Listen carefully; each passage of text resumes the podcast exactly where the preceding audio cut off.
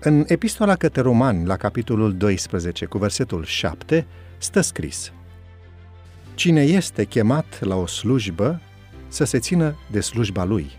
Cine învață pe alții, să se țină de învățătură.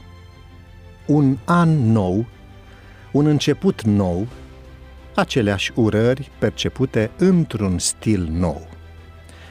Suntem în general cuceriți de nou, ne plac noutățile, înnoirile.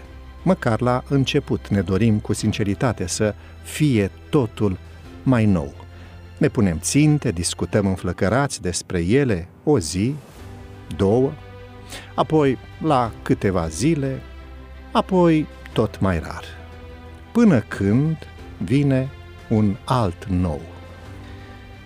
E nevoie cu siguranță de un combustibil special care să ne țină în forma nouă pe care ne dorim la începuturi.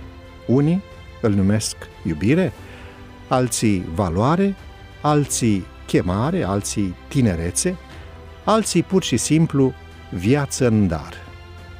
Fațetele sunt diverse și e bine așa. Unul singur le poate împlini pe toate, și anume Dumnezeu.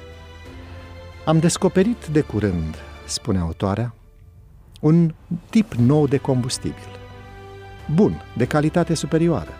Și, ciudat, e destul de ieftin. Trebuie neapărat să-l încerci și tu. Numele? Nu prea e potrivit pentru reclamă. Chiar nu atrage decât persoana care are nevoie de el. Se numește Am nevoie de tine. Eram în sala de clasă, la prima oră a anului trecut. Era un moment de suflet și discutam despre obiectivele pentru noul an. Unul dintre liceeni spunea că și-a propus să nu se închidă liceul din cauza pandemiei. Interesant obiectiv, nu? Spunea, iar colegii lui au aprobat, că au nevoie de profesorii acestei școli. Și, cred ei, misiunea instituției noastre este de a-i ajuta să fie tineri de nădejde în orice domeniu vor activa în viitor. Frumos, nu? Îți face bine ca dascăl să auzi de la elevii tăi asemenea opinii. Și aceasta nu când au terminat de mult școala sau evenimentele de absolvire, ci chiar cât încă sunt elevi. Spuneau de asemenea că apreciază accentul pus în școala noastră atât pe dezvoltarea caracterului, cât și pe cea profesională și faptul că se dorește ca ei să facă o diferență în această lume. Astfel, m-am bucurat să constat aprecierea elevilor mei în ceea ce privește importanța școlilor creștine și a educatorilor creștini.